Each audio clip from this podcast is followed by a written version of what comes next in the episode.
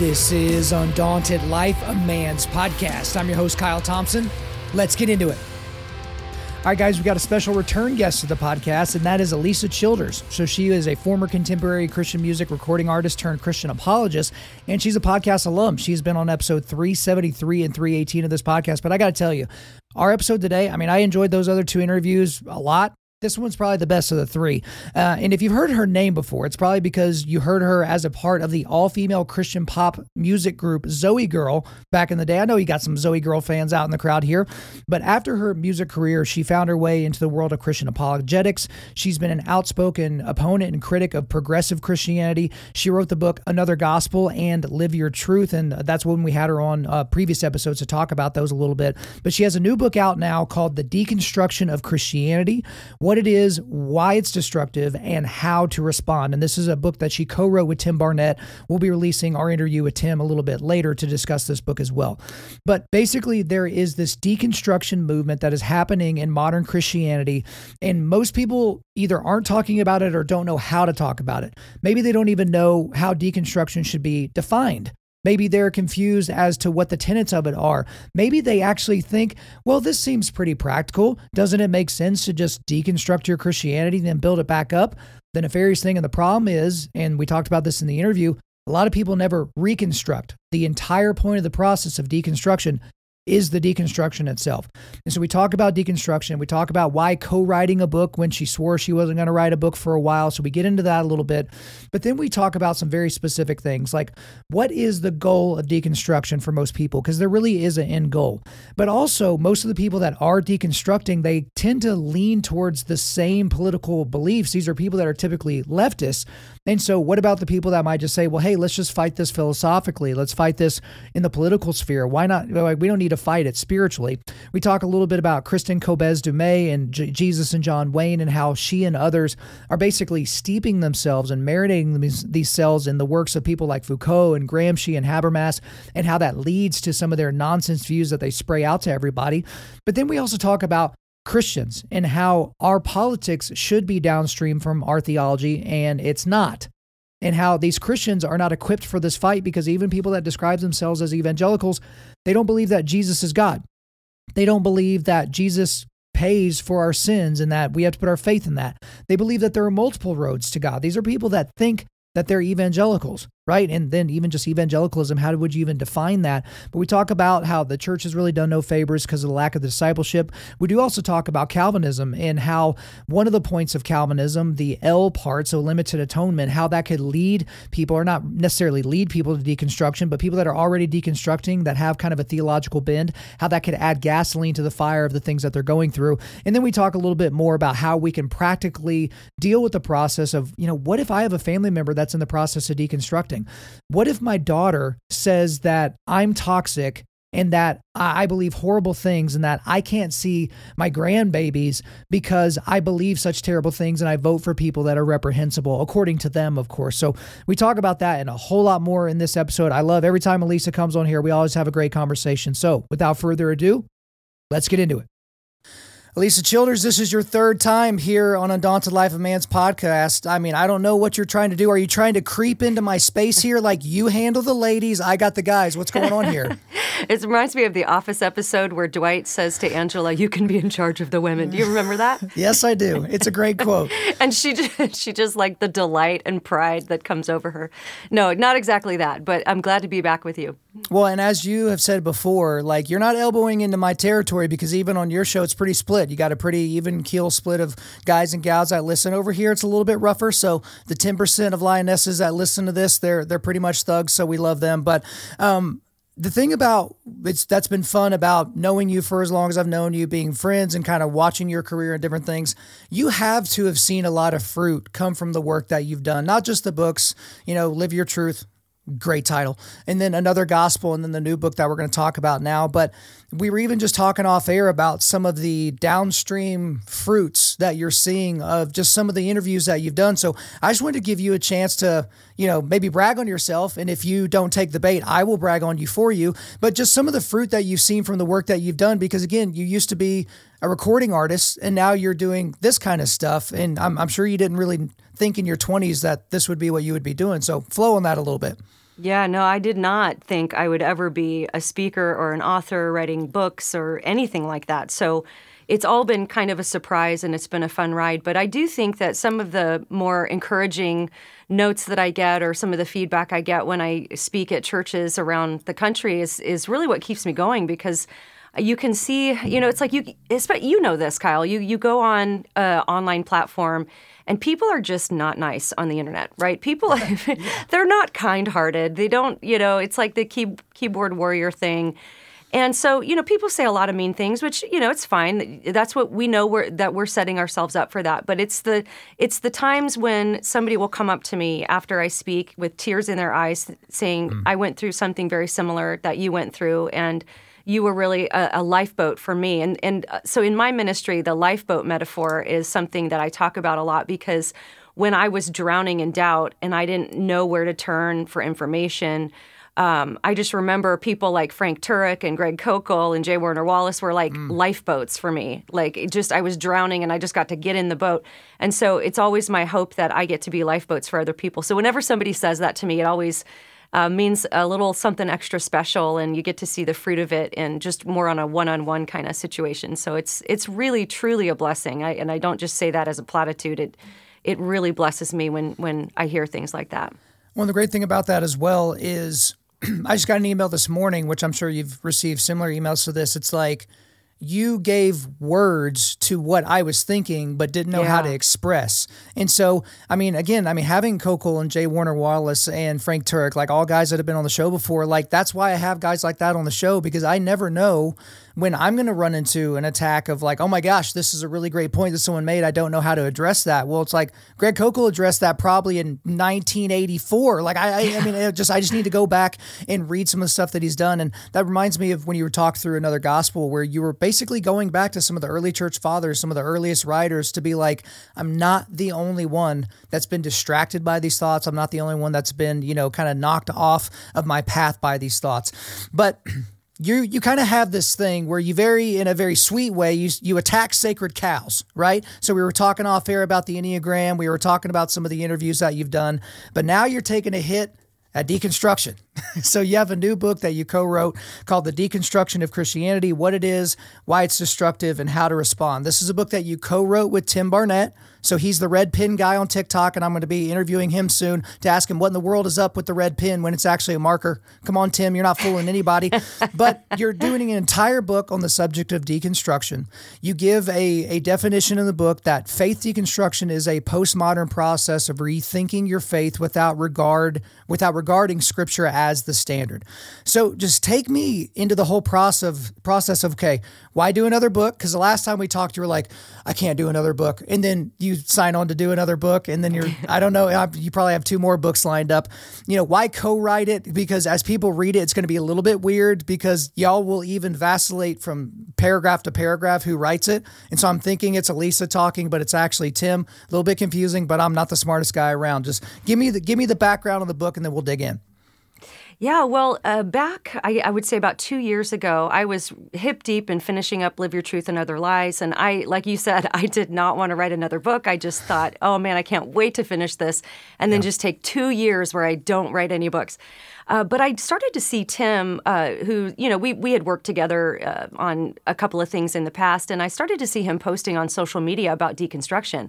And I, I didn't see anybody else really talking about it in a way that I thought, okay, they really get it. But Tim was doing that. He was calling out the deconstructionists, he was doing talks about it.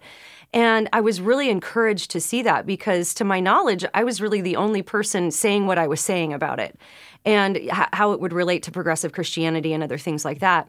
And so I remember uh, Tim texted me one day and he said, hey you know you need to write a book on on this topic. And then i told him what i told you. I said no i do not want to write another book. no i'm like when i finish this i am done for two years at least. I need to take a break. And he said well what if what if you know would you be open to co-writing one? And the second he said that i thought oh this this seems like the right thing to do. And so we just i just said let's talk. And so we started talking and it, it just led into writing the book, and it was a beast to write. Though the research mm. was, um, it's really dark. You know, it's a it's a dark place that that deconstruction hashtag. It's very toxic. It's a really unhealthy. Um, each, even just emotionally, it's a really dark place to be. And so it was it was really a sacrifice to write this book because it was mm. not fun to research. It was not particularly fun to write. But I do um, think that with Tim and I, you know, like you said, we'll vacillate between whose voice is what. But I can honestly say that every word is is both of us. Like we took ownership of every single word, and so I'm really proud of it. And I hope that it helps the body of Christ because you know you read the definition earlier, our definition. I don't know how much your audience knows about how people are talking about deconstruction, but our definition is actually kind of controversial. We're, uh, to mm. my knowledge, not a lot of other people are framing deconstruction the way we're framing it. So um, it's it's kind of fun to wade into those waters as well and, and kind of be the underdog saying, no, I don't think people are getting this right. Hey guys, real quick. If you're anything like me, you are constantly on the lookout for high quality products that are actually made here in America by American hands. The problem is that a lot of American companies have outsourced their labor overseas, so it's an American company, but it's supporting people that don't live here. So I've always wanted to partner with an American company that prioritizes America, American workers, and making all of their materials here in this country. That's why I want to remind you that we are partnered with Origin. Origin is an apparel company based in Maine, and they are focused on getting as much manufacturing back to the United States as they can possibly do. What do they make? They make the best jujitsu gis on the planet. And these are the only jujitsu gis that are made completely in America. They also make jeans. Yes, they're stretchy and awesome. They also make amazing hunting gear. And I know you guys love your KUIU and your Sitka, but those companies use overseas labor and they don't do that to help you guys out. They do that to increase their profit margins. Origin also makes boots and work boots, and yes, that does include steel toe boots. And in the fall of last year, they launched a line of everyday clothing. Their Versa pants are their everyday pants, and they are just especially phenomenal. They also make other outdoor clothes and workout clothes, and they're launching new apparel stuff all the time. If you haven't already, you need to check them out and support a company that supports America and America's workers. Try Origin out today by going to www.originusa.com. That's originusa.com. Use the promo code UNDAUNTED to get 10% off of your order. Again, that's originusa.com. Promo code UNDAUNTED to get 10% off of your order. Well, and you're, you're poking a sacred cow and you're poking at something that a lot of people won't define because if they define it, then they have to defend it. And so you're actually putting a definition out there that you have to defend. But it's commendable what you and Tim did because I remember talking to John Cooper throughout his process of writing Wimpy, Weak, and Woke, which came out at the end of last year. And just, gosh, he was ready to, you know, just bang his head into a brick wall because it's just like, this is so dark. It's so depraved. It's like last year I talked about on my show, the I spent a week watching videos, looking at pictures, and reading descriptions of what Hamas did to people in Israel. Mm. And the reason that I did it is so that I could describe it to people that wouldn't do that themselves, but the way that I could describe it to them to be like, hey, evil is real. Like, we, we can't just let two weeks go by and be like, why is Israel being so mean to these poor uh, people in Gaza? It's like, nope, we we don't get to do that. But you need people that are going to be wading into those dark waters. But my encouragement to the people in the audience is pray for you, pray for Tim, pray for John Cooper, pray for these people that are going into these dark areas because you can go into these dark areas, but then you're going to come out smelling like smoke. And that's not always the best thing. Uh, one awesome thing right from the jump of this book is the gangster Carl Trueman himself wrote the foreword. So, guys, if you have not uh, read The Rise and Triumph of the Modern Self, again, if you're like me, it's going to be a hard read because there's not a whole lot going up on there, but it's a great book. It's a must read. It's a book that's on our book list that everyone should read. But there's so many things about this, Alisa, and we're going to dive into a bunch of different things from the book. But just generically, in your opinion, what is the most nefarious thing about the growing ubiquity of deconstruction? And we'll just use y'all's definition, but within y'all's definition, within that rubric, what's the most nefarious thing going on? I think the most nefarious thing about deconstruction is that it's very singular in its goal. So if you go on all the deconstruction hashtags, they'll say, oh, there's no goal. It doesn't matter where you land. But if you really read more posts, what you see is there is a very focused goal in deconstruction, and that goal is to get you to leave the historic Christian faith. Right. That's really what it is. They do not care if you become a Buddhist, they do not care if you become a humanist, a Satanist, a progressive Christian. They do not care where you land as long as you leave historically Christian beliefs that they deem to be toxic, abusive, and harmful. And that's really what it is. And so this is why Tim and I are so concerned about otherwise maybe conservative Christian leaders talking about deconstruction as if it can be this healthy process. You know, it's okay just deconstruct with the Bible in your hand or deconstruct based on truth. But but our question is why are you using a postmodern word that has a very specific manifestation in culture to describe a healthy and biblical process? That makes no sense at all. And so in the book that's why we're saying no, deconstruction is this thing. It is unhealthy. It leads you away from Christian beliefs, and we ought not try to baptize the word to mean something positive or biblical or healthy. Well, Lisa, you know this to be true. We worship at the altar of pragmatism right now. Mm. Like we come to the feet of what's practical and pragmatic and what what works. Well, Alisa, this seems to work. Why are you being so mean about this? Like, is this your hill to die on? It's like, well, no, this isn't my hill to die on. I'll die on the hill of not killing babies when they're in the womb. But this is yeah. still really, really important because y'all are playing with stuff that you don't even understand. And that's the thing that I just don't get with these people. Like these people wouldn't walk into a chemical factory and start mixing crap together, but they're they're right. taking all these different deadly worldviews and they're just kind of like sprinkling it over what they do at church already. It's like, guys, get out of here. But I, I think a furtherance of what you just said is this quote here that I want to read where you and Tim, I don't know who, it's always a guess, but it's the three things about deconstruction. So, three things about deconstruction. One, deconstruction is not about getting your theology right. Two, there is no end goal or destination to the deconstruction process. There is just a never ending skepticism of your view. And then three, there is no external authority to tell you that your view, what your view should look like. You are the ultimate authority.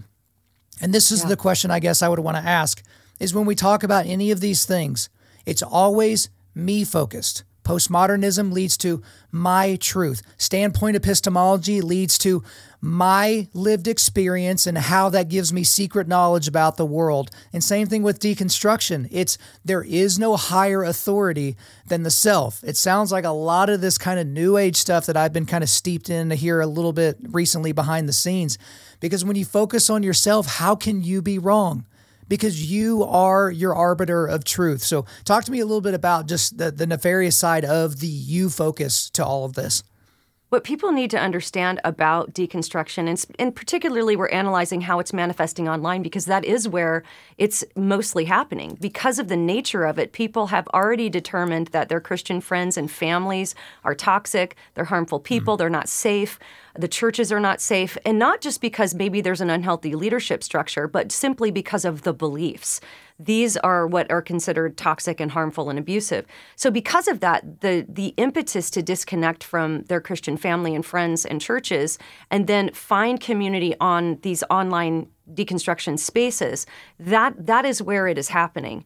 And so when you when we talk about the focus on me, and and you said it perfectly when you quoted. Well, I guess we said it perfectly. so you were quoting us. That's right. But yeah. it's not about getting your theology right, and they will agree yeah. with that.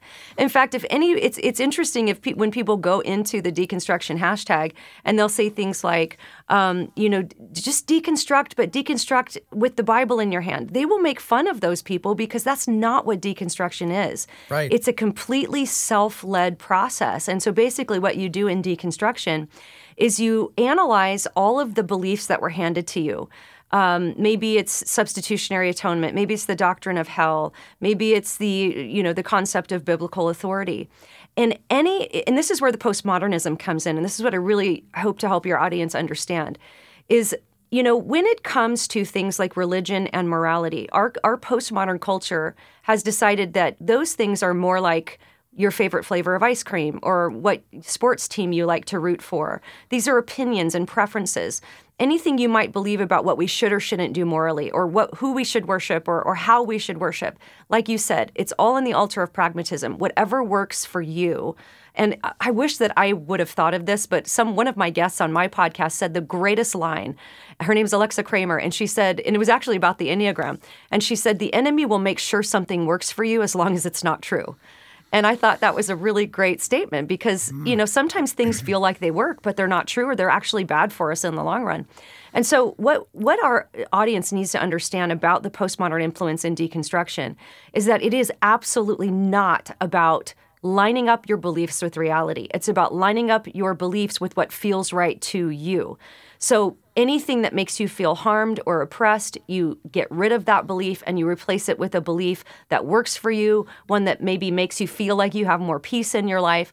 And so it is that's why we say it's a postmodern process because as as you know, there are things in the Christian faith in the Christian worldview that don't feel good all the time. Mm. There are things where we are called to repent for things that if I was just left to my own devices, I'd say, hey, I think this is just fine for me, right? This is great. Mm. I'm loving this. This is working for me. But yet the Bible would call me to repent of that thing. And so the Bible calls us to repent and to turn from things that our inner moral compass might actually be in tension with. And so that's where truth comes in, though. Truth is when you, you, say what is real. You line up what you believe with reality. Whereas in the deconstruction hashtag, you line up your beliefs based on what makes you feel right and what makes you feel less, you know, toxic and harmful. And so this is why uh, in our book we talk about the just myriad of people who have come up to me after I've spoken at a church, usually older, elderly people with tears in their eyes saying, you know, my adult child has deconstructed. And what they're trying to understand is why does that deconstruction end with my child not wanting to talk to me anymore? And even mm. many have received no contact letters. You're a toxic person. You can't see your grandkids. And so, uh, you know, it's taken the church. I think a lot of church people are very shocked when that happens to them. And it's way more common than most people realize.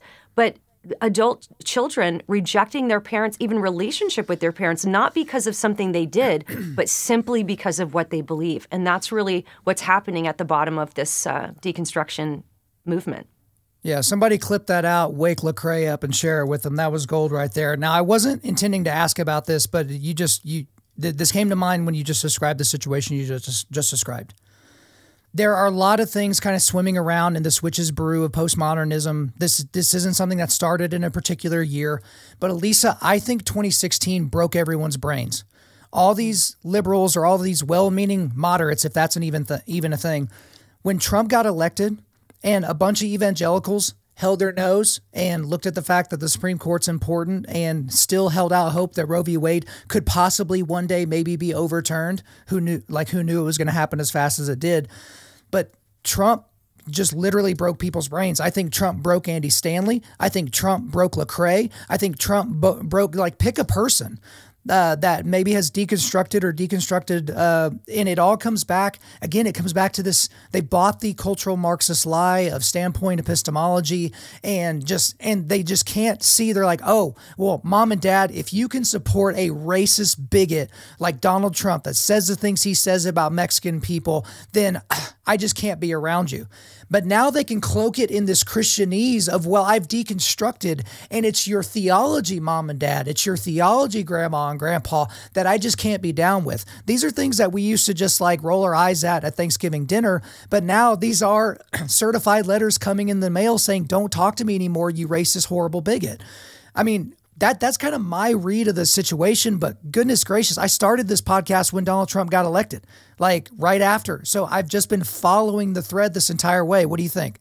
Oh, I think you've absolutely nailed it on the head. I, I don't know that I've heard a deconstruction story since 2016 where Donald Trump wasn't a key figure in the deconstruction. Right. It, it, you're right. It broke people's brains is a, is a good way to put it. Because whether you like the guy or whether you don't like the guy, it, it, his influence in the deconstruction uh, well i would say the evangelical support of trump that mm. in particular that component was was massive in so many deconstruction stories and the thing that makes me sad is that pe- it's like the breaking of the brain people are unable now to pull things apart and think critically like oh i can actually dislike this guy as a person, but think, okay, well, here are my two choices. I like these policies. I'm going to vote here, even though I don't like the guy. Or maybe people really like the guy. And either way, though, it's like it, they get villainized because of the action that they took and and that can span the gamut from being called a Christian nationalist just simply because you might be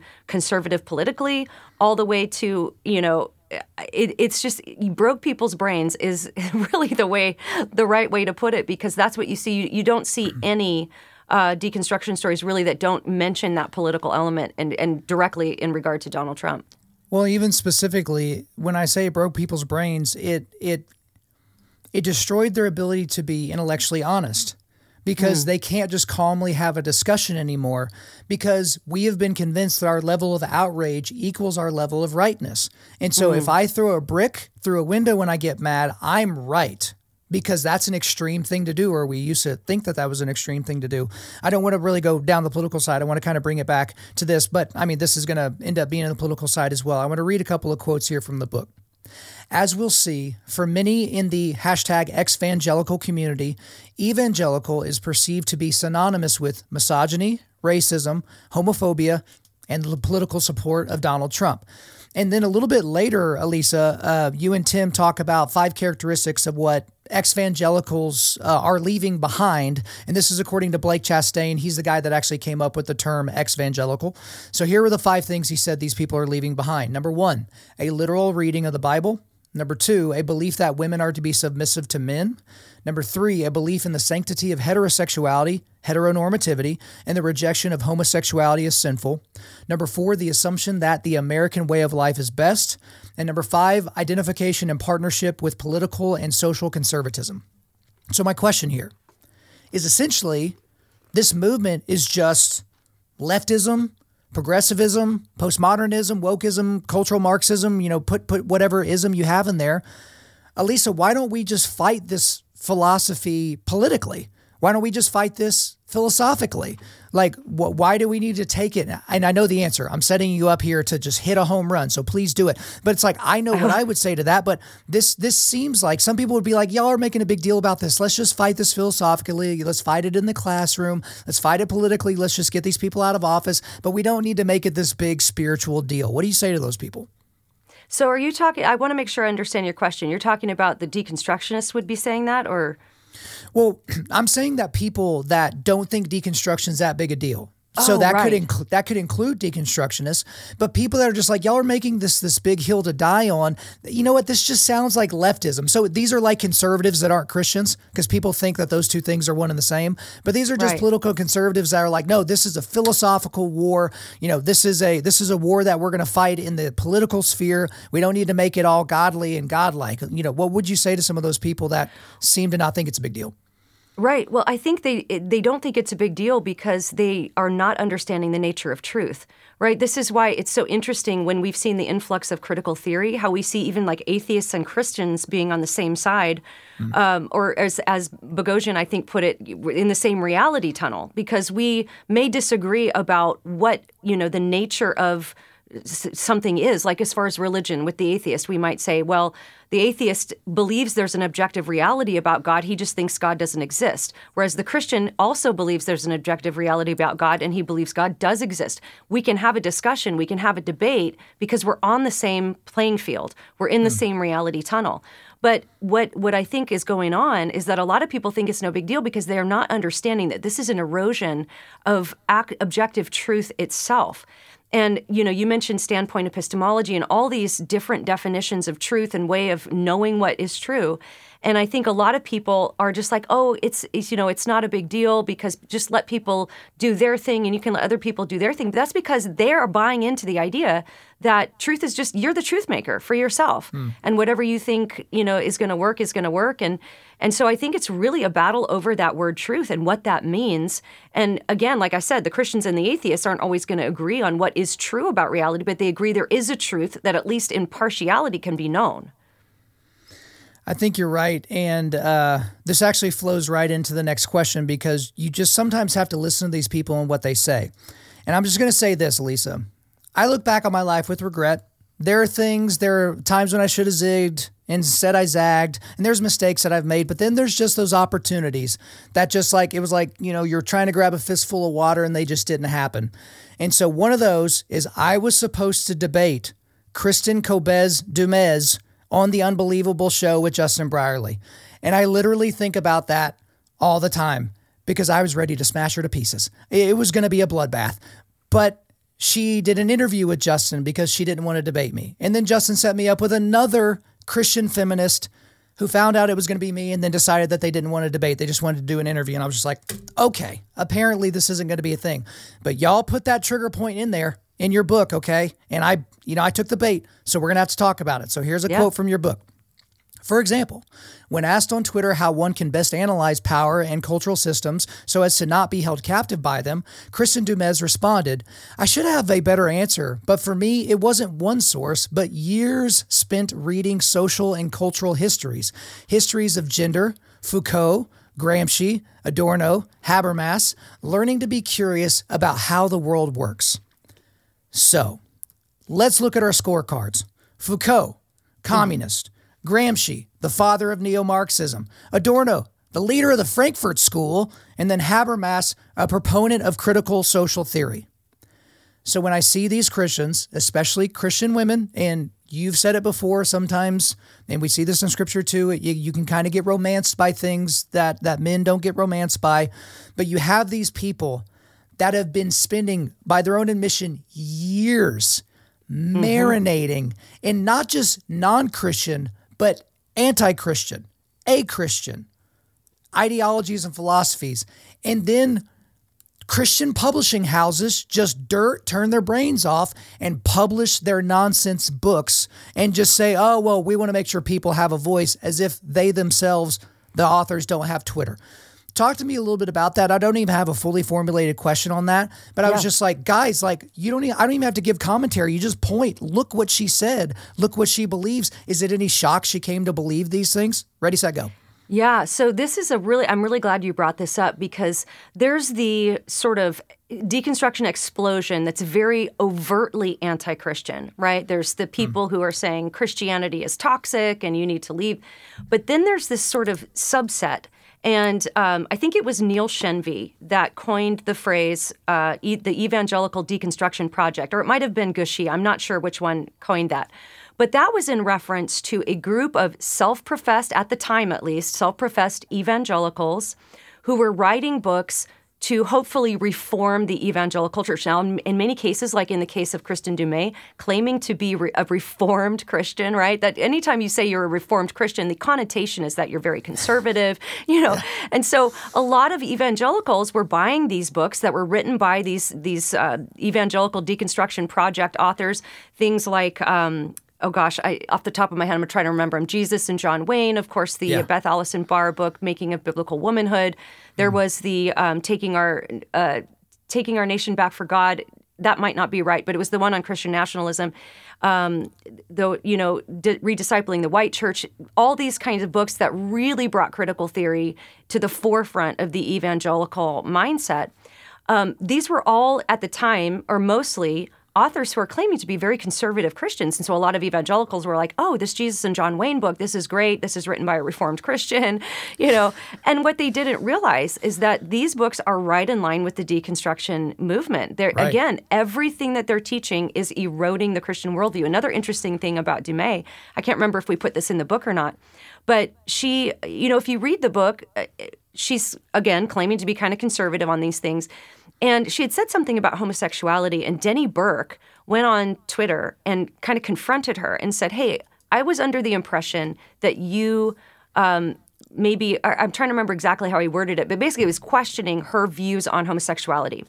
And instead of answering him in a tweet, she ended up writing a blog post and she was wrote this long blog post about how she's thinking about the homosexuality question but she ended by basically saying look i'm going to process this question in community with my gay brothers and sisters and what that told me, that told me everything I needed to know right there is that she's fully bought into standpoint epistemology, mm-hmm. which basically is the idea that um, moral truths are better known by people who are more oppressed. That would be the most simple way I could put it. So the only people, the people who would have the highest moral authority to speak to the LGBTQ issue would be LGBTQ people in her mind. And so that tells me every she's already made up her mind. She's already decided that she's going to yield to people who have this particular struggle or maybe have already openly affirmed it. And so it's it's standpoint epistemology. And then she, of course, in that tweet that you mentioned before, openly admits that she's been studying all these postmodern philosophers like Michel Foucault, and um, and and that's the thing that surprises me too is that it's not difficult to see the influence of postmodern philosophers like Foucault and Derrida in the deconstruction hashtag. But in many cases, especially in the cases of progressive Christians, they're openly admitting this.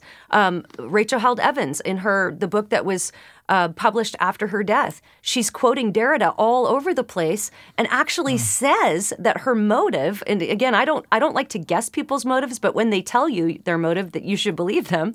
Right. And she said, basically, I'm going to this postmodern philosopher who undermines the meaning of words and text because she literally says this because I refuse to believe that God committed some of the acts in the Old Testament that the Old Testament authors ascribed to him. So she's basically saying the whole reason I'm bringing in this postmodern worldview is because I refuse to believe that the Bible is true at face value.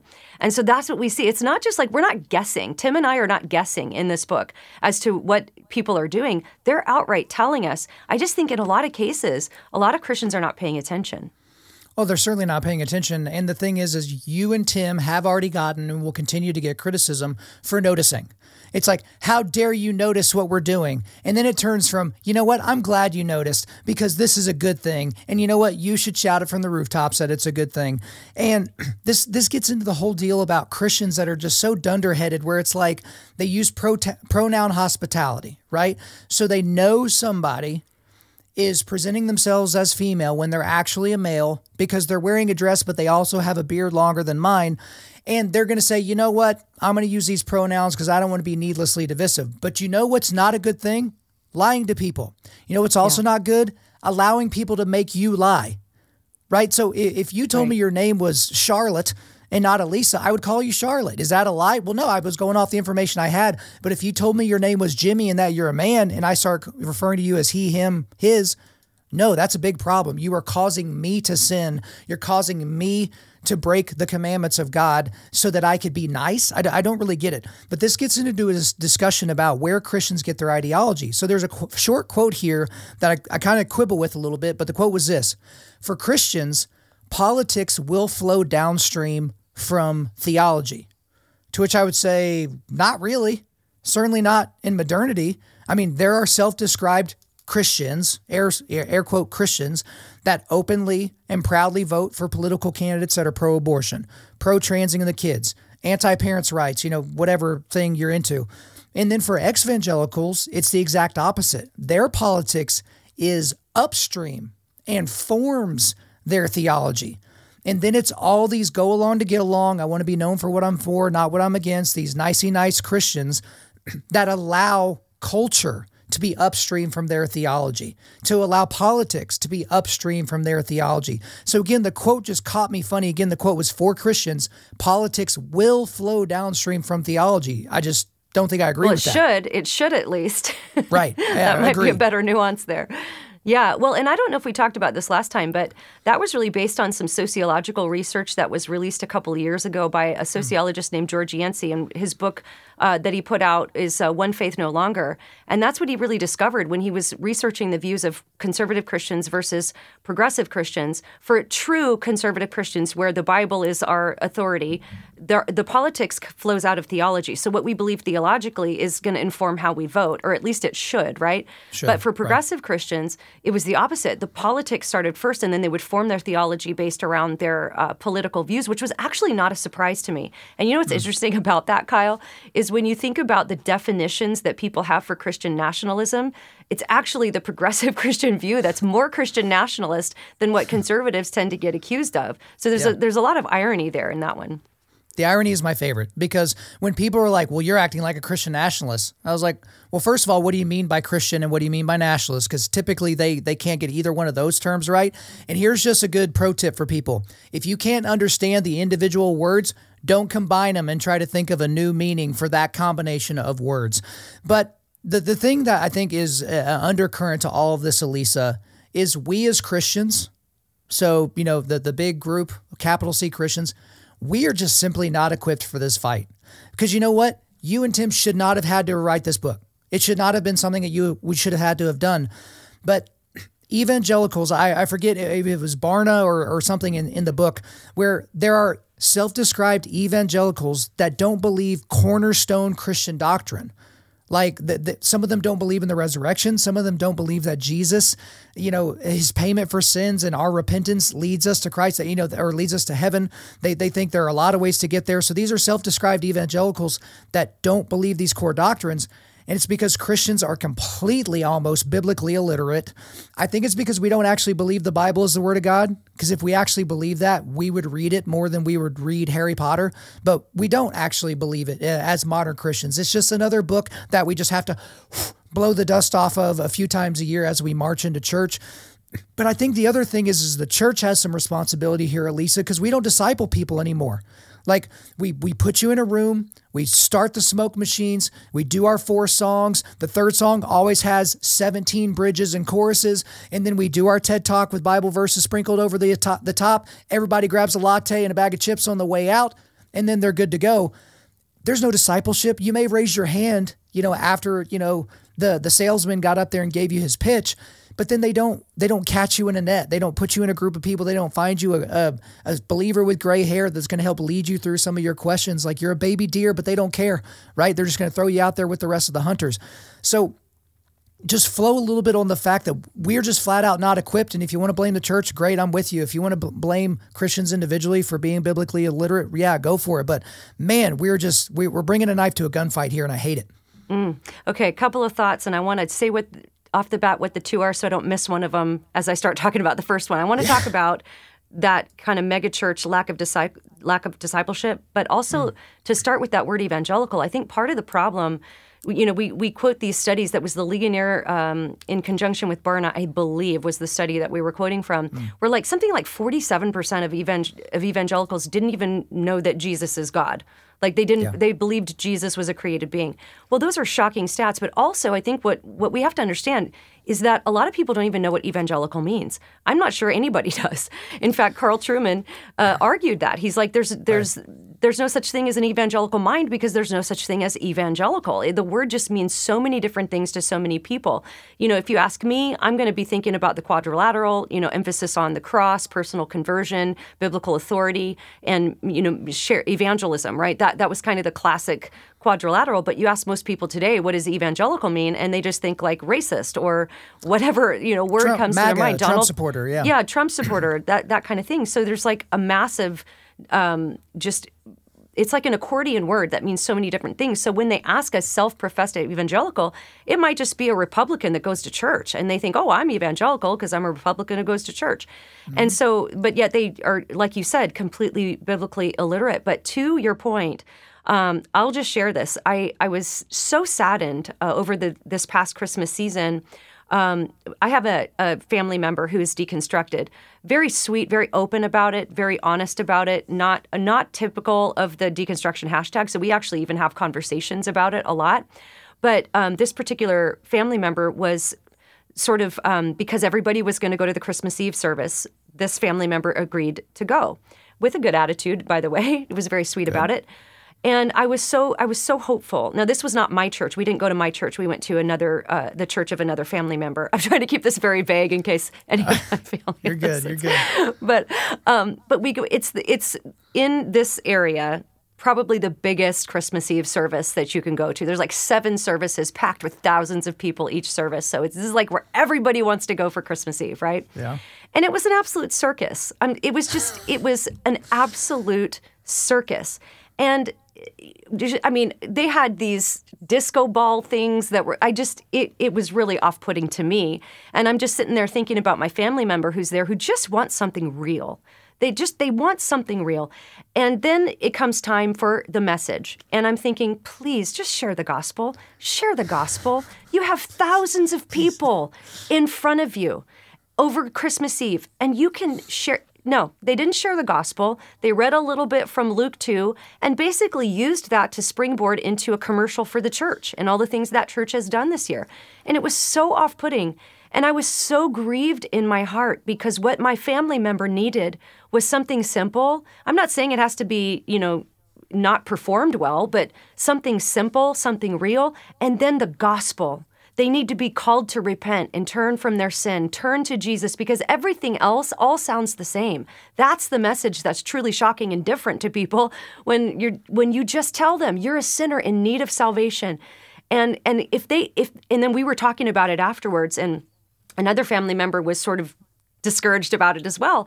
And they were saying that at their church it's sort of the same thing. And the pastor says well we we want to go easy because we want people to come back and we want and i'm just like are you kidding me? You have thousands of people in front of you when you can share the gospel and you purposely don't do it because you want to make sure they want to come back. Well who wants to come back to that? They can go see all of that done even better at a rock concert. Why Exactly. would you think they're coming back and so I don't know. I, that was a little bit of a rant, but it was so discouraging, and that just reflects the lack of discipleship. I wish that churches would understand that you don't have to apologize for the gospel, you don't have to shine it up, you don't have to put a disco ball on top of it. Just speak it, just preach it, and trust the Holy Spirit is doing His job. You know.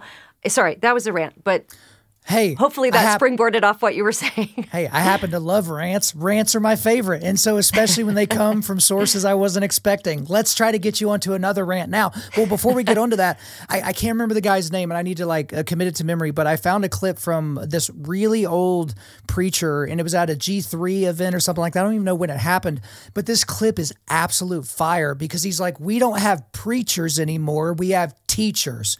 We have people that want to teach you things and show how smart they are, but we don't have mm. people that are demanding that you repent and turn away from your sins and just in a full throated fashion preach the Bible. And I was like, oh, it's like I believe you, but I'm like I'm ready to go to war. Let's go. Where are we going? Like that. It was one of those things, and it's like that doesn't mean that every single pastor has to be a high school football coach in Texas, but at the same time, like there has to be some call, whether it's calmly done or whether it's screamed at the top of the lungs. But it's just like, guys, you're going to go to hell. Like Yeah. this is serious. Like you haven't been to church. I don't care. We don't take attendance. But if you don't get right with God, it's the same thing I said when I was on Mike Glover's podcast last year, because he's he's a military guy. Uh, he does a lot of preparedness classes, self defense, and it's like great. So you've got the Ford Raptor tricked out. You've got chickens in the backyard. You've got a bug out bag. You know how to use all the different weapon systems. You know how to kill people with knives. You know how to kill people with rubber bands. So you're prepared, right? You're prepared for this world. You're not mm. prepared for the next one because all you've done is gather a bunch of materials that the next chimp is going to take from you once you die. Right. Mm. So you just made it easy for him. You just put it all in one spot so that he could take it. And so it's like you've done all this preparation, but you haven't prepared for the most important thing. Same thing here. You made it here, and here you're going to talk about stuff that you could put out in your annual report right? Shoot Yeah. a PDF to everybody's email that you have on your list. Like, don't talk about it in front of the church. We shouldn't care about it. Anyway, so there. Now I got on a rant. So we need to Yeah. both maybe kind of bring it down a little bit. So let's talk about a topic that's not incendiary or controversial at all. Let's talk about the problems with uh, parts of Calvinism. So uh, I think in the book, there are problems with with Calvinist theology, and I've talked about this a lot on the show. I've been very open about some of my struggles with some of the theology. Um, how Calvinism, I think, could aid deconstruction specifically because of the middle letter of TULIP. So T U L I P.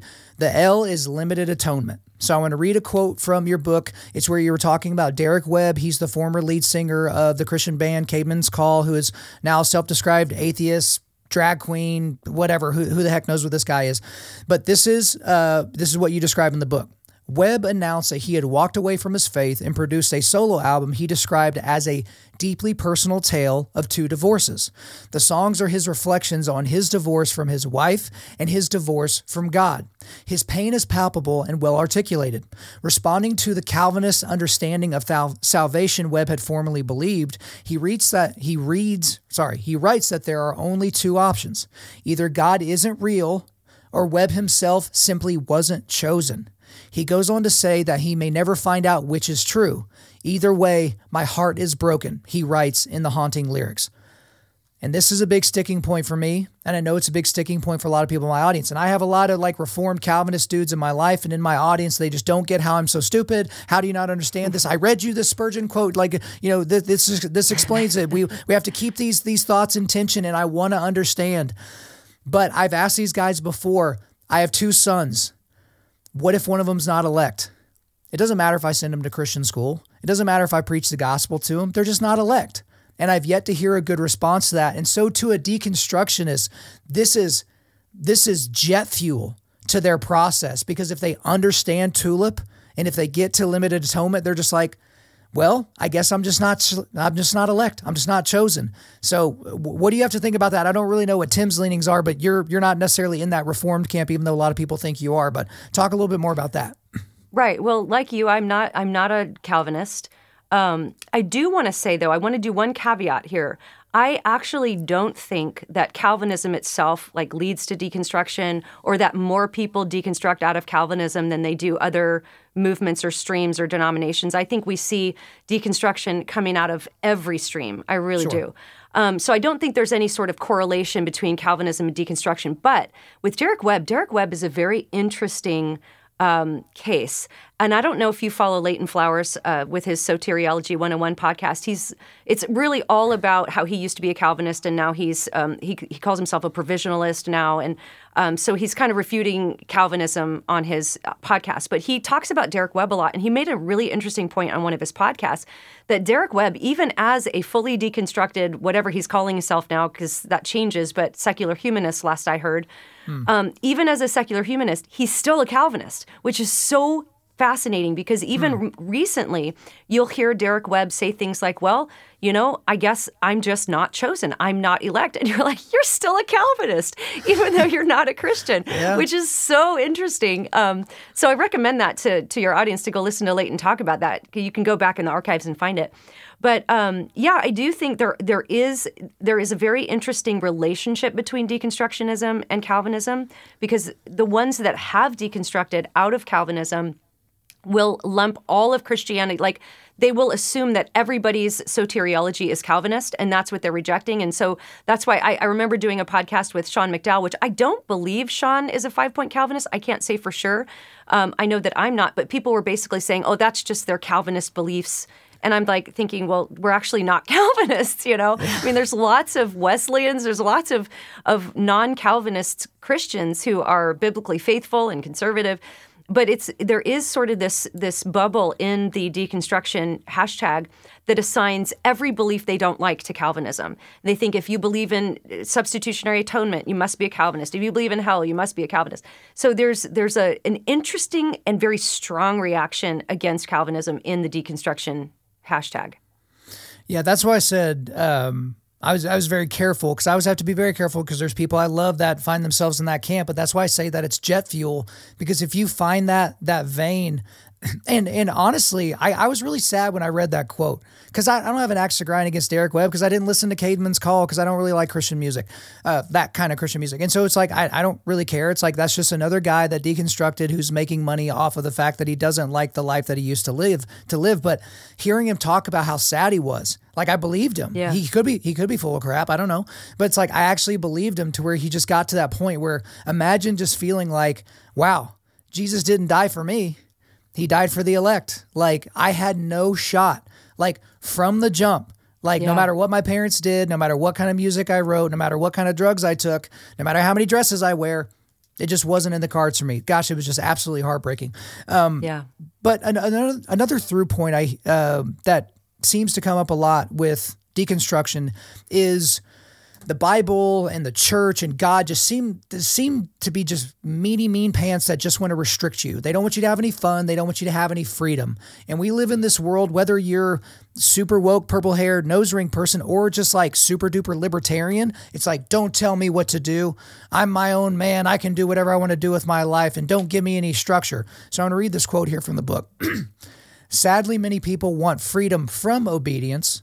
The Bible offers freedom within obedience. It's talking about an entirely different freedom from the kind offered by deconstruction. Now, this will remind you because you call yourself a flaky artist, and so you you've done a lot of art in your life. You've you've written a lot of songs. The thing is, is once an artist picks a medium, they've limited themselves because you, Alisa, there's only so many vo- so many sounds you can make with your vocal cords. If you're sitting at a drum kit, there's only I think your your husband uh, may have been a, a musician or Drummer. something at some point. Drummer, Drummer, there you yeah. go. Okay, I, I remembered.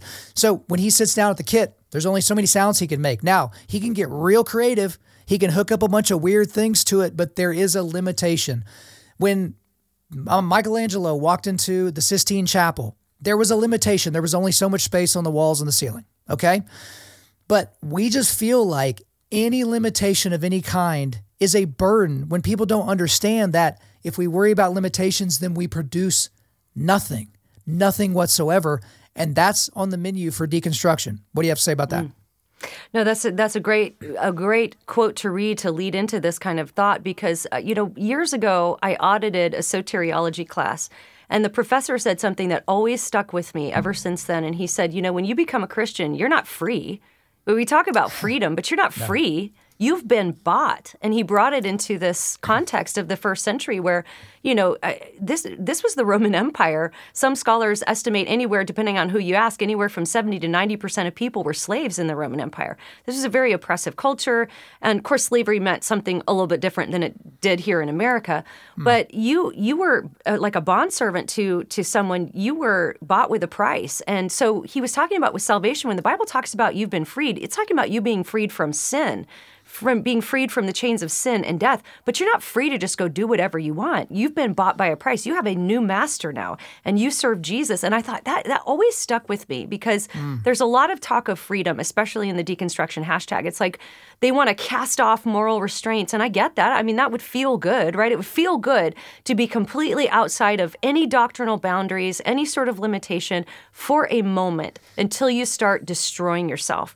And and I think of I didn't think of this analogy. I actually got this from John Lennox and his wonderful little book um, Against the Flow. I don't know if you've read that, but it was his book Yeah, on it's Daniel. right over there on the It's shelf. just- it's one of my little favorite books. I, it was kind of a, a hidden gem, I think, but um, he talked about music, and he's like, think about music. When you write music on a page, you have a time signature, you have a key, you're all playing in the same key, you have notes. Now imagine if you took an orchestra and said, everybody just pick your own time signature. Everybody just pick your own key and um, just play the notes kind of however you want to. Ready, go. It's going to sound terrible. And people are going to be running out of there going, I don't want to hear this anymore. This is awful. So, uh, to your point, limitation is good and it actually produces beauty and order. And order is beautiful. And so I think it's just at bottom, I think our culture is so confused about what beauty is, what truth is. Like you can't have beauty without truth. Truth is so important, and um, and and truth is encouraging. I mean, think about when a crime gets solved, when they've been looking for the killer of a crime, and they finally find the killer. Like you can breathe easy because there there was there was order brought to it that's based on truth. But when you're just like, eh, just do whatever you want. I mean, that's just chaos, and that's going to just lead to self destruction and destruction of the culture. When I think it's because we have this innate ability to just believe people that say they've been hurt. So as you were talking, Alisa, I thought about these people that always claim church hurt. Oh, the church hurt me. Well, if you start asking them questions and they start answering honestly, it's like, oh, the church said you should stop sinning. And you didn't Right. like that very much. It's like, is that church hurt? Because that's very different than a youth pastor holding you down and violently sexually assaulting you. But that's where you're, because when I say church hurt, that's where your mind goes. Uh, church hurt is like, oh, they held you down because you're a, uh, a woman. They, they wouldn't let you rise in the church or wouldn't let you be a leader or any of those types of things. But it's like, no, none of that happened. But you wanted to be open and you also wanted to be celebrated in your sin. And the church said, nah. And you're just like, oh no, and they- just crumble into a puddle. Well, well, let me ask you a little bit about that because I know you've talked about that before. But this whole concept of church hurt as well, we just believe these people. It's like I I have this skepticism in my soul to where it's like, mm, I don't believe what you say. Talk to me a little bit more about that, and then I'll confirm my priors or I'll change my mind. But this whole church hurt thing, I think, plays into all this as well. Oh, it's it's massive. And that's probably the most difficult not to untie because there is a lot of legitimate church hurt. Um, you know, there is spiritual abuse. I'm a I'm I speak out about that a lot because mm-hmm. I've experienced it. Um, and it's not always just the the youth pastor holding somebody down. I mean, it, it's there's abuse of power. There's sure. pastors this with the rise of celebrity culture, social media, the narcissism. I think that so many pastors are drawn to can end up really having um, abusive effects on the parishioners who uh, go to their churches. And so I think all of that is very real. But the problem is that when somebody claims they've been abused, like you brought up the the issue of women, this is this is a, a perfect example. So, and this also shows how critical theory has come into this whole conversation because it really informs so much of it. When you think about the definition of justice, right? So, uh, biblically, justice is a is a attribute of God's character. It's who He is. Like we have a word justice to describe who God is, and it's His perfect righteousness. So anything that falls short of that is an injustice. We, we have to start there before we can even think about how justice is going to meet its way out socially, right? And um, and yet the culture's definition of justice is equal outcome. Right. Now that's again kind of a Marxist idea that's flowing out of Marxism, uh, which you know was ec- economics, but now it's applied to everything. So think about women in ministry, right? A church that now I'm a complementarian. I know you're a complementarian. Mm-hmm. Uh, so, so a theological belief that women and men are equal in value and worth, but have different roles to play in the church and the home. Well, that's an unequal outcome. So, right. in the mind of the deconstructionist, in the mind of, of that deconstruction hashtag, that's not just a theological belief that you might hold, Kyle, or that I might hold that's actually abuse. That's oppression because that's an unequal outcome. If I can't do the exact same things at church that you can, or if I don't hold the same positions that you can, then I'm actually oppressed. I'm abused. So I can claim right. abuse. And so that's the problem because that's not actually abuse. That's actually beautiful because that's order and everybody has their roles to play, which is actually a good thing. But yet, because it's a different outcome for people, then I can actually say, well, I, you know, that's a toxic environment. That's I've I've been abused by that view. Now, the problem is, is that there can be a beautiful um, expression of complementarianism, and there can be a misogynist expression of complementarianism. I think there are sure. some Christian men who are complementarian because they're misogynist, but not everyone. Like I'm a complementarian because I think that's what the Bible teaches, and I find it beautiful.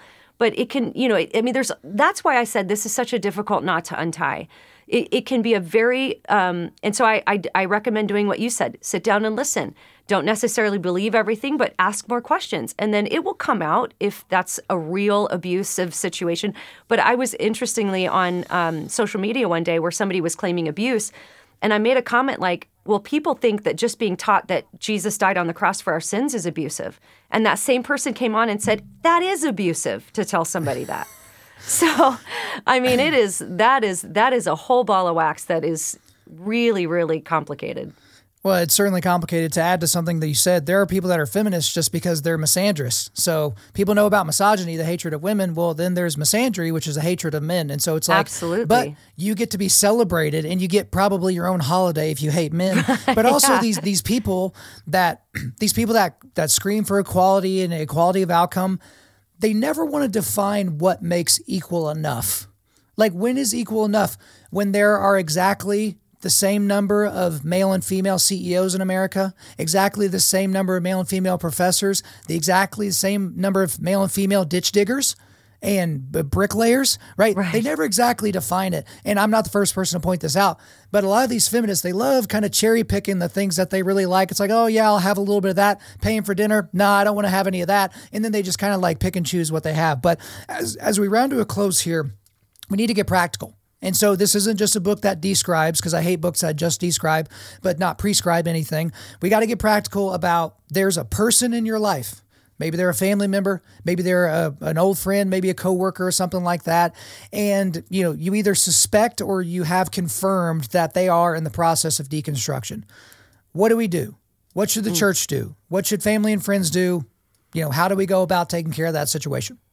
Yeah, well, we have a whole chapter on this topic, and it's it's our advice chapter. And what we did was we took different relationship dynamics and applied uh, sort of a grid to those dynamics because it's very important to diagnose what your relationship is with the person because how, let's say, a, a wife is going to respond to a husband who's in deconstruction is going to be different than how uh, parents of a teenage child who's in deconstruction might respond, which that is going to be different than how an elderly couple is going to respond to their adult child and their grandchildren who are in deconstruction. So I think the first thing, if I would just kind of sketch it out, the first thing to do is do a little triage. You know, we talk in the book about how when there's an accident and people start coming into the ER, doctors have to assess what's what is the greatest damage, what do we need to treat first. And so the guy with a punctured lung is going to get treated before the person with a broken wrist. And that's because that has a more high degree of, you know, possibility of death and and you just want to assess these things and do some triage. So, when it comes to the relationship, do triage first. If this person has fully bought into the idea that you are a toxic person, you are unsafe, and you know that, then what we say in the book is kind of counter- counterintuitive for a lot of Christians, where we say, look, it's okay to back off. It's okay to back off, just try to stay in their life. Um, live the beauty of the gospel. Don't compromise your own convictions. Don't you? You never have to compromise what you believe or be forced to lie or affirm something that you don't affirm. But it's okay to back off and not try to fix their theology over coffee because it, this didn't happen over coffee. It's probably not going to get fixed over coffee. So it's okay to back off. And that's counterintuitive for a lot of Christians because we're fixers. We want to fix people. Um, if that's the case. Now, there are other cases like the person in my life who's very open and will even ask me to pray for them sometimes. And when, you know, they, they're not sure they believe God exists, but they're they're open and there's an open dialogue. That's a different scenario. So diagnose the relationship. Um, and so we talk through some of these things, but the one I get more than than any, uh, Kyle, is the elderly couple with the grown up children. And so I'll, I'll maybe address that one. Mm. Um, there have been so many people, like I said, even get no contact letters.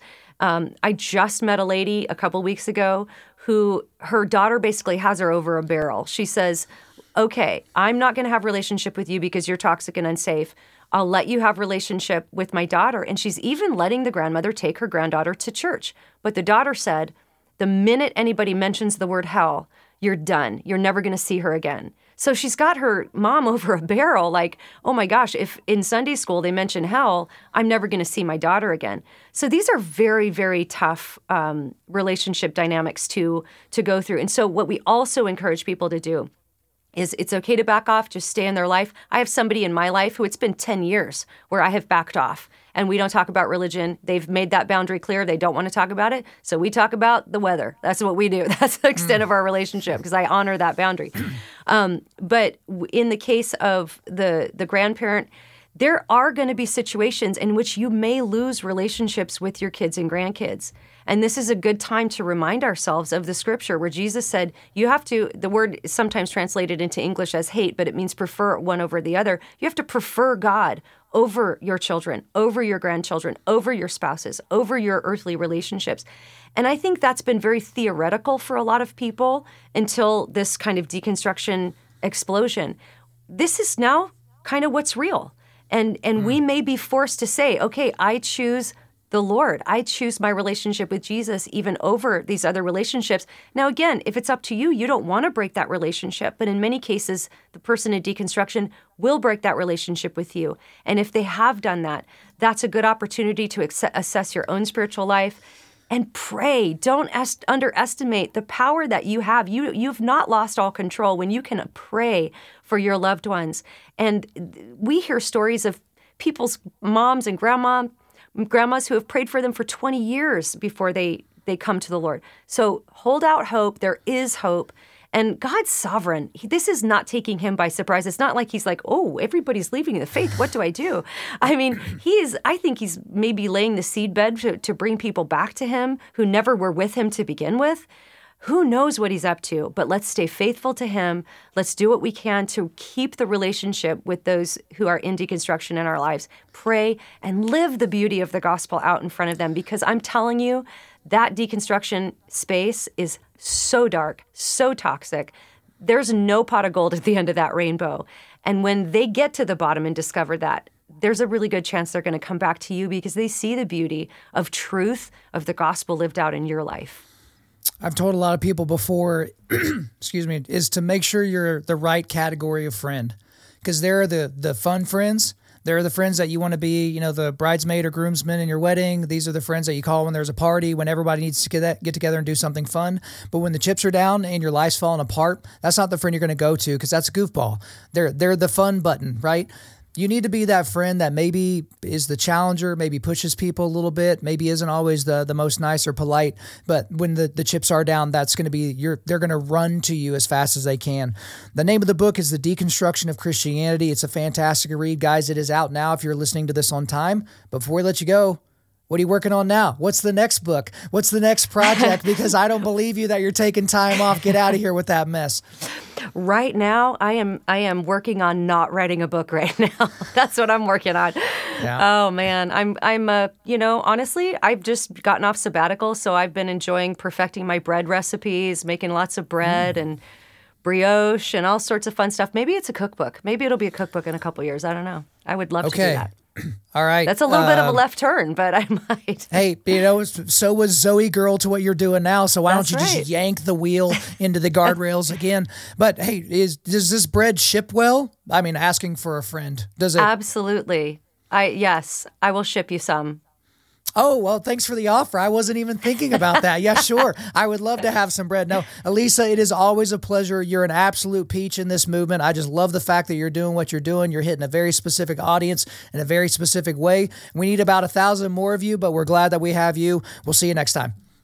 Thanks, Kyle. There you go, guys. I hope you enjoyed the return appearance of Alisa Childers on our show. But before we let you go, we are going to do a quick resilience boost.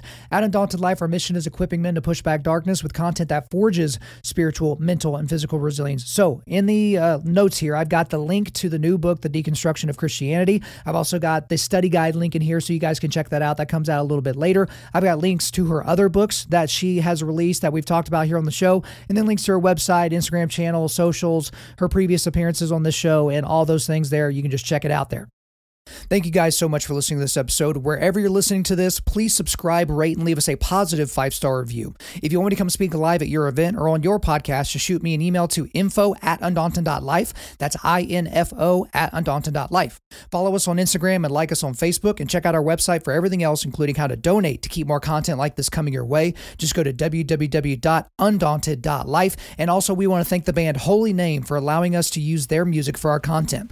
The music on this podcast is their song Perpetua, which is off their self titled debut album on Facedown Records. The links are in the description. I'm your host, Kyle Thompson. Remember, keep pushing back darkness, keep forging spiritual, mental, and physical resilience, keep seeking the Lion of Judah.